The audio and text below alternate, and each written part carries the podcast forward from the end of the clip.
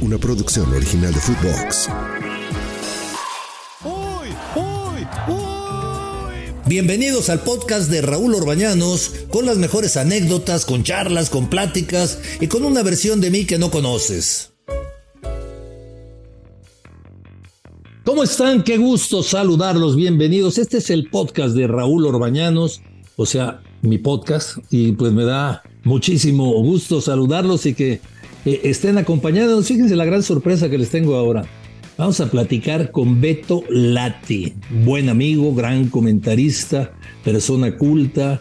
Eh, no, bueno, ¿qué otro calificativo le podemos poner a Beto Lati? Una persona a la que eh, quiero, estimo y caramba, me da muchísimo gusto que me acompañes. Beto, ¿cómo estás? Muy bien, Raúl, ya sabes que contigo, aunque suene muy coqueto, contigo a donde sea. Eso, es un placer, platicar aquí en Fútbol. Oye, Beto, dime una cosa. Este, cuando tú eras niño, eh, ¿pensabas que ibas a ser comentarista, que ibas a hablar tantos idiomas, que ibas a viajar tanto, eh, o, querías ser bombero? Los idiomas y los viajes, de ninguna manera. Ser comentarista sí, porque a diferencia de ti, que fuiste un soberbio guardameta, pues yo a los cinco años vi que mi torpeza no me daba para jugar fútbol. Entonces ya a los cinco o seis años yo decía en la escuela, yo voy a ser comentarista de fútbol. Yo entendía que para estar cerca de mi sueño era contándolo y no jugándolo. Te digo, te digo una cosa, el, perfil que manejas tú de comentarista nunca lo ha manejado nadie, ¿eh? Este, este perfil que tú tienes de ser comentarista y aparte ser comentarista, hablar tantos idiomas y aparte de hablar tantos idiomas, este, darte tiempo para escribir una novela y tener varios libros y, y, ser una persona con la cultura que tienes, es muy difícil de encontrar entre los comentaristas deportivos. Los comentaristas deportivos somos más bien burrones, ¿eh? Mira, a ver, ha habido periodistas deportivos y comentaristas deportivos sumamente cultos, ¿no? Con Ángel Fernández, más allá de la estridencia y los apodos, era un tipo cultísimo. Pero más allá de eso, Raúl, creo que lo importante es que no es planeado, son cosas que se van dando de alguna manera. La carrera te va llevando por ciertos sitios, los viajes me dieron cierto tipo de apertura y ciertas inquietudes, y luego se va, se va componiendo un rompecabezas muy, muy suertudo y muy inesperado. Mira, ahora que dices Ángel Fernández, Ángel Fernández, independientemente de, de comentarista deportivo, de la cultura que tenía, era corredor de arte, o sea, eh, eh, un, conocedor de, de, la pintura.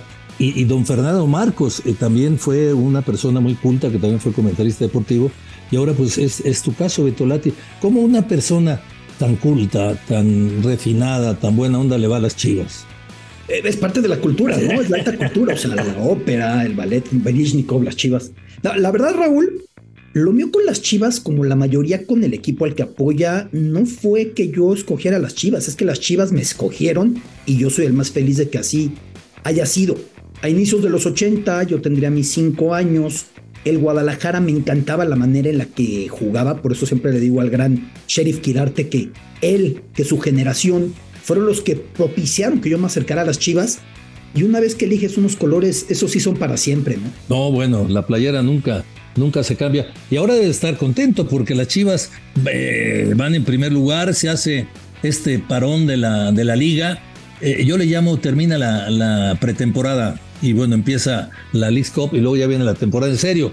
Pero este, eh, las Chivas mm, llegaron a la final y ahora están bien y tienen buen técnico. Fíjate quién lo iba a decir, Beto. Eh, en un equipo de puros mexicanos llega un técnico serbio, un director deportivo español y enderezan esta nave. ¿eh? Y, que tenemos que entender también que esa diversidad y esas nuevas ideas y esa pluralidad al Guadalajara le dan mucho. Las Chivas mismas fundadas por personajes de Bélgica, de Francia, etc. Mira, Raúl, yo no pensaba que Paunovic fuera el indicado. Yo no pensaba que Paunovic le fuera a encontrar tan pronto. Dicho lo cual, y con un optimismo y una gratitud absolutas y un reconocimiento muy grande por lo que está haciendo, me costó mucho recuperarme de la final perdida. ¿eh? Te lo digo en serio, incluso el lunes que iba al aire en diferentes espacios para hablar de la final, no me sentía siquiera con ganas de hacerlo. No sé si a ti te ha pasado alguna vez con alguna derrota de tu Atlante. Eh, me pasó algo que nunca había sucedido con mi hijo, que por el horario de la final al medio tiempo se fue a dormir, está, chiquito. Y, se fue a dormir con el 2 por 0. Cuando el otro día se despertó, lo fui a despertar para la escuela y me dijo, ganamos 3-0, 4-0. Vámonos. No sabía de qué manera decirle que habíamos perdido la final 3 a 2, ¿no? Eh, es parte de este crecimiento y de esta generación, pero me costó trabajo esta final. Y ya que me vuelva a costar trabajo un partido, es síntoma de que al menos estas chivas volvieron a ilusionar, porque por mucho tiempo yo ya ni sufría esos repechajes en los que perdíamos o apenas nos metíamos.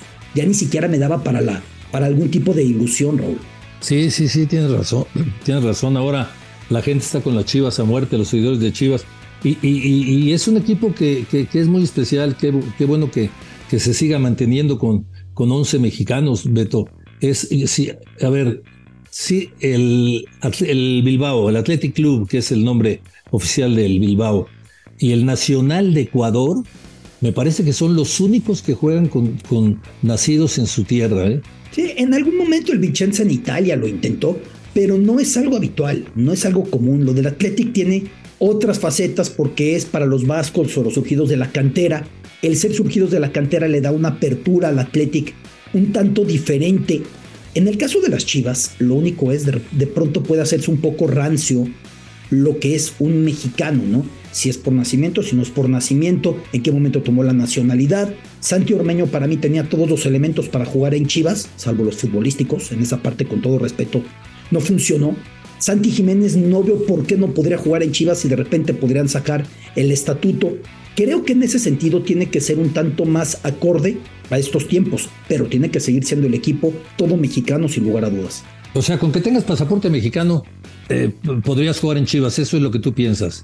Sí lo creo, o en, dado caso, entender con el estatuto una mayor claridad, ¿no? Porque de repente esto puede ser, pues, muy doble moral. O sea, ¿por qué Santi Jiménez no podría jugar en Chivas? Puede jugar en la selección mexicana, representa a México, se siente mexicano, vive como mexicano. Yo no veo por qué no, no, no pueda ser elegible. ¿Te acuerdas del debate, Raúl? Cuando los primeros México-estadounidenses empezaban a acercarse, creo que con Gerardo Mascareño. Mascareño. Ya por entonces era un debate bizantino, un debate interminable, ¿no? O en los años 70, un futbolista de apellido alemán, pero nacido en México, Fischer, me parece, ¿no? No, era, ahorita te voy a decir quién era. Urs, se me fue el nombre. Sí, ahorita te lo voy a. Pero ¿sabes qué, Beto? Fíjate lo que han cambiado los medios. O sea, ahora se cuestiona, a ver, lo de Santi Ormeño, no, que no es mexicano, que está con la selección de Perú, etcétera. Lo, esto, lo de acá. Y en aquella esa, Hans Friesen. Friesen, sí, exactamente. Y este hombre en aquella época era eh, hijo de alemanes, nacido en México. No se cuestionaba nada, pero con el paso de los años, la prensa nos hemos vuelto más más, más exquisitos, más quisquillosos y estamos buscando dónde encontrar un error y las chivas se prestan, ¿no? Para buscar los errores. Ahora con el portero que tienen, que viene del fútbol de España, pues su madre es mexicana, él tiene derecho a jugar en Chivas porque él es mexicano según la constitución. Y creo que a veces complicamos de más el debate. Chivas tiene que utilizar elementos seleccionables por el equipo mexicano. Seleccionables de origen, ya después si Santi Ormeño no es seleccionado y se va a Perú, es otra cosa. Pero creo que el debate está por ahí y en la medida en la que Chivas tenga salud, se refleja más pronto que tarde en el equipo mexicano. Eh, eh, eso es algo que tendremos que ir encontrando, porque los males del fútbol mexicano de la selección, el encontrar un creativo, el encontrar un delantero contundente, esos males también los tiene Chivas inevitablemente, Raúl. ¿Qué, jugador, qué jugador te marcó cuando eras, cuando eras chavo, Beto? A ver, de las Chivas, sobre todo el sheriff, al que además ya luego tengo el privilegio de denominar amigo, ¿no? Y he trabajado con él en muchos momentos de, de mi vida. Eh, fuera de las chivas, lo que fue Hugo Sánchez para mi generación fue tremendo y Hugo siempre me rió con él porque a veces se reía Hugo que me acordaba yo mejor que él de los goles que había, que había metido del fervor con el que lo seguía. Y fuera de México, en esos años 80, yo quedé muy marcado por tres futbolistas. Uno es obvio, Diego Armando Maradona, pero hay otros dos. Lothar Mateus y Ruth eran, digamos, los reyes en los años 80. No hubo más, estuvo Platini, estuvo Zico. Pero a mí estos me impactaron especialmente.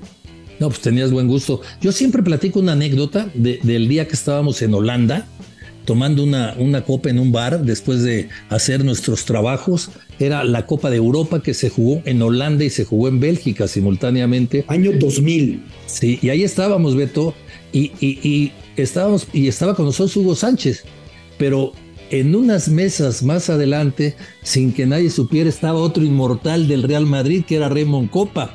Entonces estaban Hugo y Copa en el mismo lugar, ¿qué te gusta? tres metros, cuatro metros, y Hugo no sabía que era Copa y Copa no sabía que era Hugo. Entonces, eh, fue, ahí nosotros los presentamos, Beto. Fue brutal, estamos en el hotel en Rotterdam, al otro día era la final, Francia-Italia, que terminó dirimiéndose con gol de oro, ganó Francia. Y Raúl siempre ha sido muy bromista, demasiado bromista, el que no lo conozca en persona es todavía más bromista. Y Raúl me dice, yo tenía 21 años, Lati, el de ahí es Copa. Y yo pensaba que me estaba bromeando. No, ve y dile. Yo dije, a ver si ahora sí es en serio con Raúl o me está jugando alguna. Porque la verdad es que yo no podía relacionar al señor, pues ya un señor de muy elevada edad, con las imágenes que uno puede tener a blanco y negro del Real Madrid de los años 50, ¿no? De la selección de Francia en el Mundial del 58. Finalmente fui y se emocionó el señor que lo reconocieran porque nadie lo pelaba, Raúl. Nadie lo pelaba se pasó a nuestra mesa, se instaló en nuestra mesa, platicó con nosotros, nos contó anécdotas de su Real Madrid con Estéfano, se sacó fotos con Hugo Sánchez. Ya no se iba de la mesa, ¿no, Raúl? Creo que ya se quedó ahí instaladito. No, no, sí, sí, sí, fue, fue una de esas anécdotas especiales que tiene uno en este trabajo, ¿no? Que, que la verdad yo, yo, yo siempre la platico, siempre la cuento. Eh, eh, oye, Beto, el, el, el, ¿sabes, ¿sabes una de las cosas que admiro tuyas, Beto? Eh, los comentaristas en la actualidad les preguntas, eh, no sé, por ejemplo, oye, ¿qué te pareció el, Brasil de 1962 que gana en Chile? No, no, no, yo no, yo, yo soy de, de, Hugo Sánchez para acá, yo soy de, o sea, e, es una pena, es una pena, y, y esa es una de las cosas que admiro tuyas, o sea, lo, lo, que tú estás enterado de cosas que ni viviste, ni conociste, que fueron muchos años antes y que los platicas, bueno, pues eso la verdad es una de las cosas que admiro de tuya. Por ejemplo, lo Raymond Copa, yo te aseguro que si le platico, no, no voy a decir nombres, pero hay uno en especial que si le digo ahí está Raymond Copa, me dice, ¿quién es Raymond Copa? ¿no? Y tú estabas ubicando perfectamente a un gran francés jugador del Real Madrid. Y así cuando te escucho hablar en, en tus latitudes de situaciones que se presentaron muchos, hace muchos años. No sabes el gusto que me da. Es que la manera de hacer periodismo es así, Raúl. yo lo concibo de esta manera. Tenemos que buscar antecedentes, tenemos que buscar contextos, tenemos que dar porqués, tenemos que dar toda la cuadratura para que el suceso no sea solamente de un plano, sea de tercera dimensión, la gente lo pueda sentir, lo pueda palpar. Y la manera más corta de poder contar una historia que transmita eso es yo mismo teniendo los elementos para hacerla de carne y hueso, ¿no? Y creo que la lectura ayuda mucho en eso, y creo que la investigación ayuda mucho en eso, y creo que el privilegio de muchas entrevistas que he podido hacer con personajes de aquellos tiempos, tristemente muchos pues ya se han ido muriendo, pero eso nos da esa pauta y, me permite entregar a veces eh, cápsulas un, tanto más, eh, más completas, ¿no? Con, con mayor colorido. Pero por ejemplo, a ver, ¿cómo puedes encontrar la casa donde vivió un astronauta ruso. No lo entiendo. No lo ¿Y la encontraste? Sí.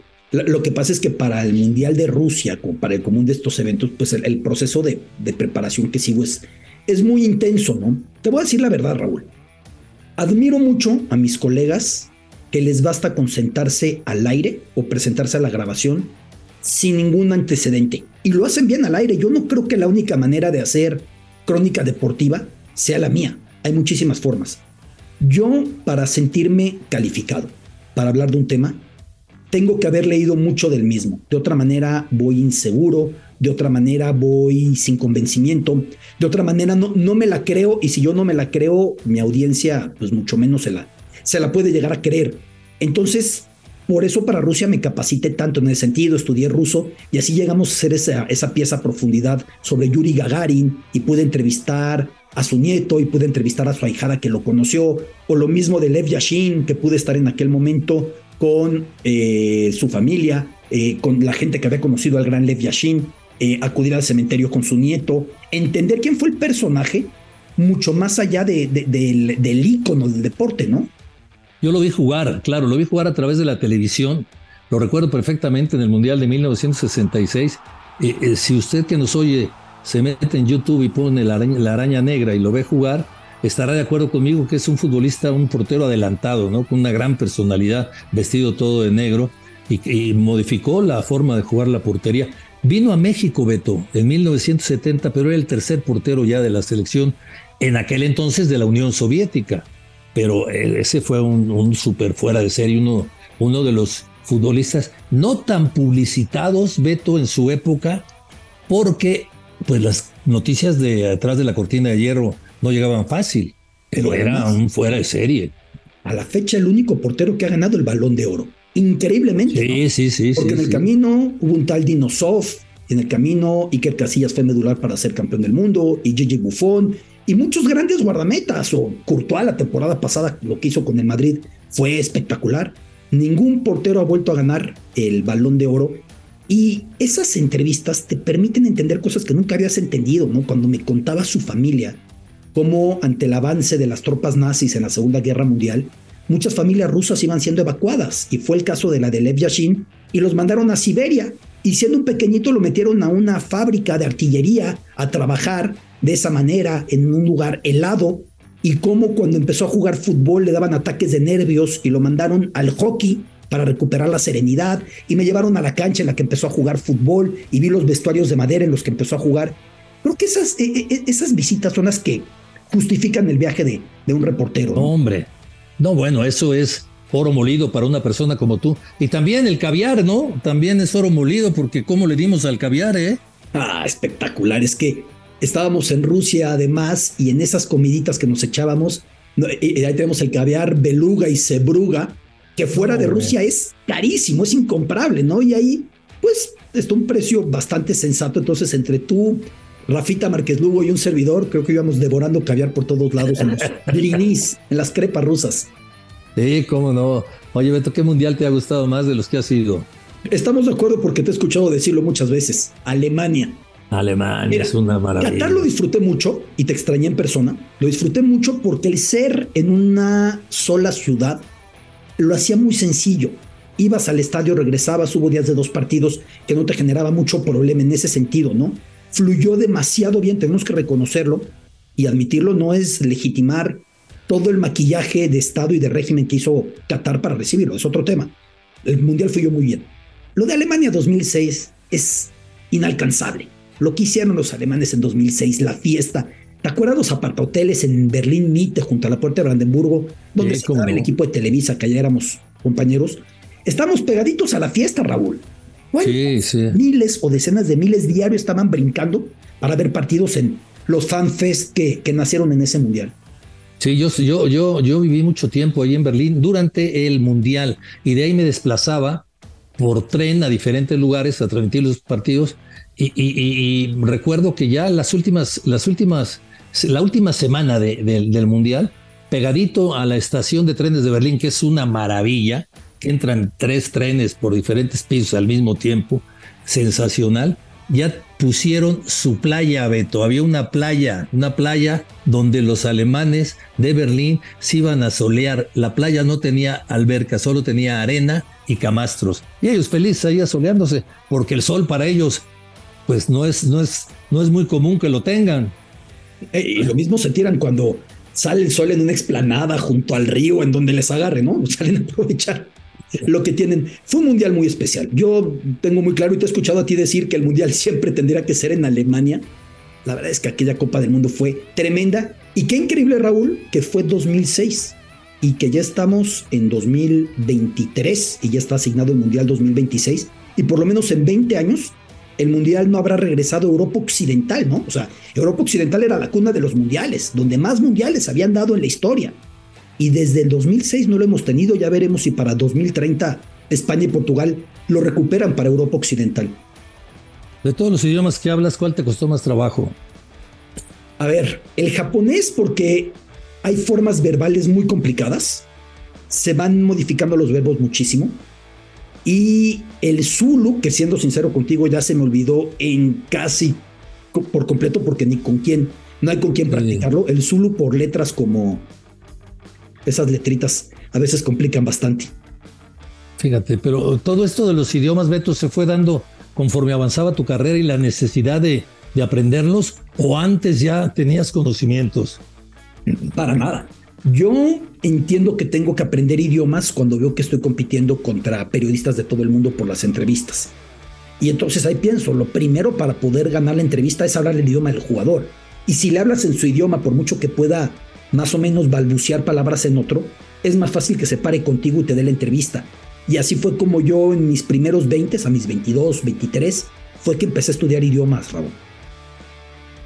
Ah, o sea, ya te, ya, ya pensando en lo que venía y en lo que estabas haciendo y lo que te preparabas para, para ser el gran periodista que eres, que eres ahora. Beto, y dime, dime otra cosa, este, ¿cómo, ¿tú cómo, cómo sientes, cómo ves, cómo palpas nuestra liga, nuestro fútbol, nuestra selección? Eh, eh, en, en general, el medio nuestro, los periodistas, todo lo que abarca esto que es tan especial, tan, tan diferente que somos unos de otros, hablo de los periodistas, la liga nuestra, cómo se maneja, todo esto, ¿cómo, cómo, lo, cómo lo siente Beto Lati? A ver, la parte eh, del periodismo con los mismos demonios que acechan al periodismo deportivo y al periodismo en general en cualquier sitio del mundo. El riesgo de que cierto periodista solo diga lo que la gente que lo sigue quiere escuchar o solo diga buscando cierto tipo de reacción, cierto tipo de estridencia.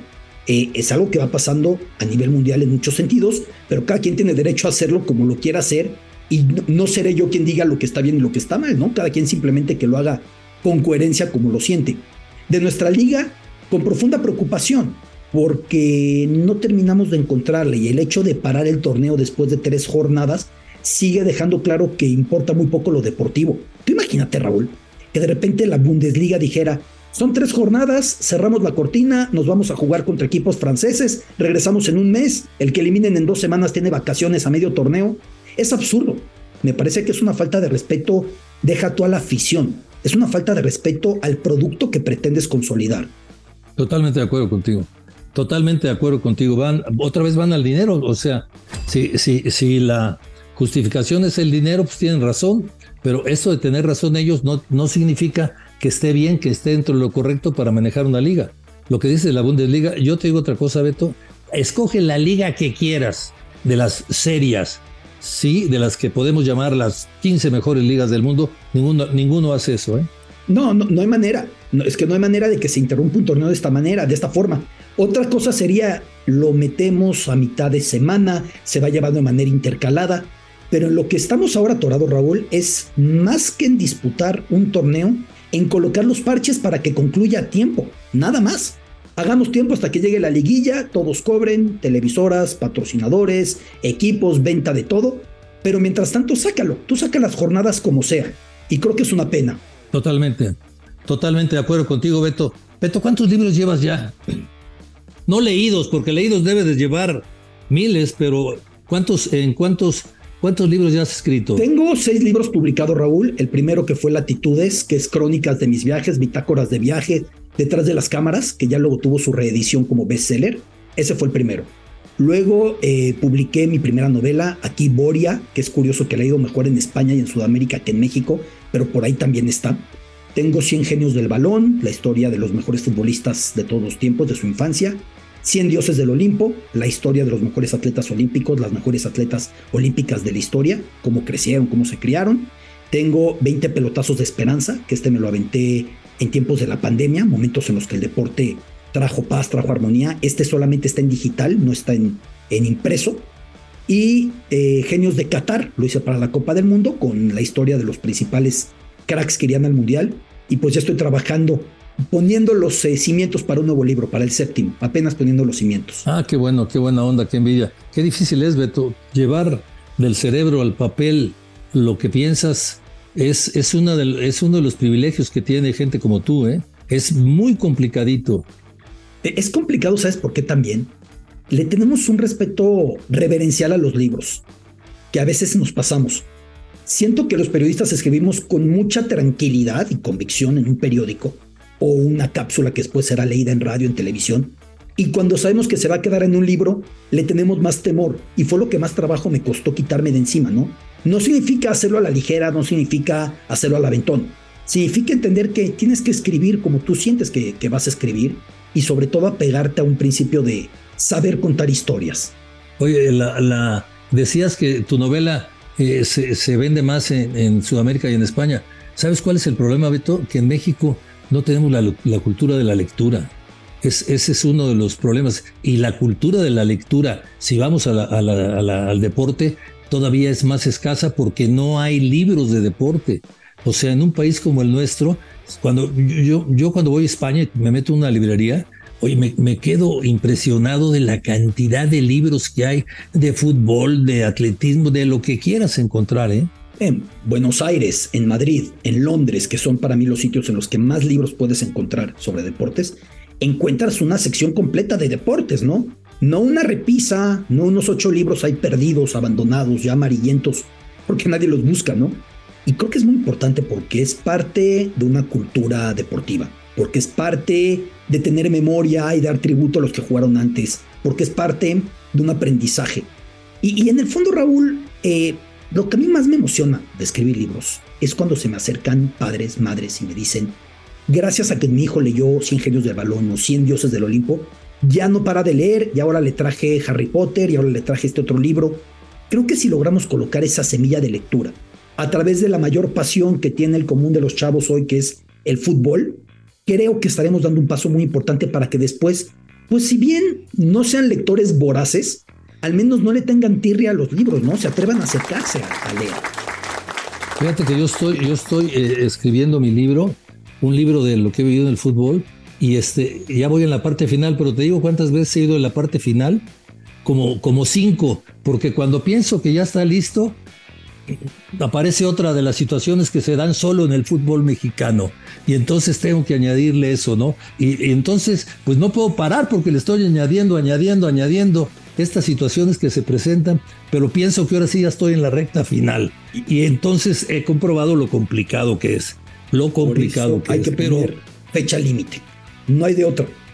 O sea, eh, si no pones una fecha límite, puedes seguir reescribiendo y sobreescribiendo a perpetuidad, ¿no, Raúl? Entonces, y mejor así, para que haya un segundo volumen de Raúl Orbañanos. Me, me has dado una buena idea, porque voy a cerrarlo diciendo, lo que pase de aquí en adelante es culpa de la federación, no es culpa mía, ¿no? Beto, ¿qué, ¿qué te falta, Beto Lati? No, muchísimo, vamos, tengo 45 años, me falta pues capacidad para hacer mejor mis entrevistas, capacidad para entregar mejores historias, lograr adaptar mis contenidos a las nuevas maneras que hay de consumirlos o las maneras que se consolidan, otros formatos. Hay que entender una cosa, no es que la gente haya dejado de consumir contenidos audiovisuales. Hoy consumen más contenidos que nunca. El asunto es saberles llegar a través de la plataforma en las que lo quieren consumir y a través de los formatos y las duraciones y los esquemas en los que están dispuestos a consumirlos. Creo que es un ejercicio de sobrevivencia que no nos queda de otra. Beto, eh, escribes, eh, eh, eres de los comentaristas que escribes, tienes tu participación en, la prensa escrita, tienes radio, tienes televisión, o sea, cubres todos los tres medios que abarcan prácticamente lo que es el fútbol, pocos lo tienen. Eso es muy, eso es muy importante, Beto, importantísimo. Sí, porque más pronto que tarde, si escribes mucho, terminas hablando como escribes. Entonces se refleja en que tengas una mejor estructura cuando hablas, ¿no? Una mejor narrativa. Yo, yo le recomiendo mucho a los que quieren ser comentaristas deportivos y siempre se los digo que se pongan a escribir, que suelten la pluma, porque de pronto va a brincar de, la manera de escribir a la manera de, de, estructurar lo que vas diciendo, incrementas vocabulario, tomas mayor fuerza en, lo que relatas. Pues sí, tienes razón. Beto, se fue volando el tiempo y podríamos estar aquí dos días más platicando y, sin cubas, ¿eh? Y con cubas cuatro. Te mando un abrazote, Beto Lati, gracias. Siempre es un privilegio, Raúl. Un abrazo lleno del cariño, de la gratitud, del respeto que sabes que siempre te he tenido. Eres, sabes que eres correspondido, mi querido Beto Lati. Este fue el podcast de Raúl Orbañanos. Le invito a que nos acompañe en cualquier plataforma. Estamos en todas las plataformas, así que muchísimas gracias. Hasta la próxima. No, bueno, no, bueno, no, bueno. El podcast de Raúl Orbañanos. Una producción original de Footbox.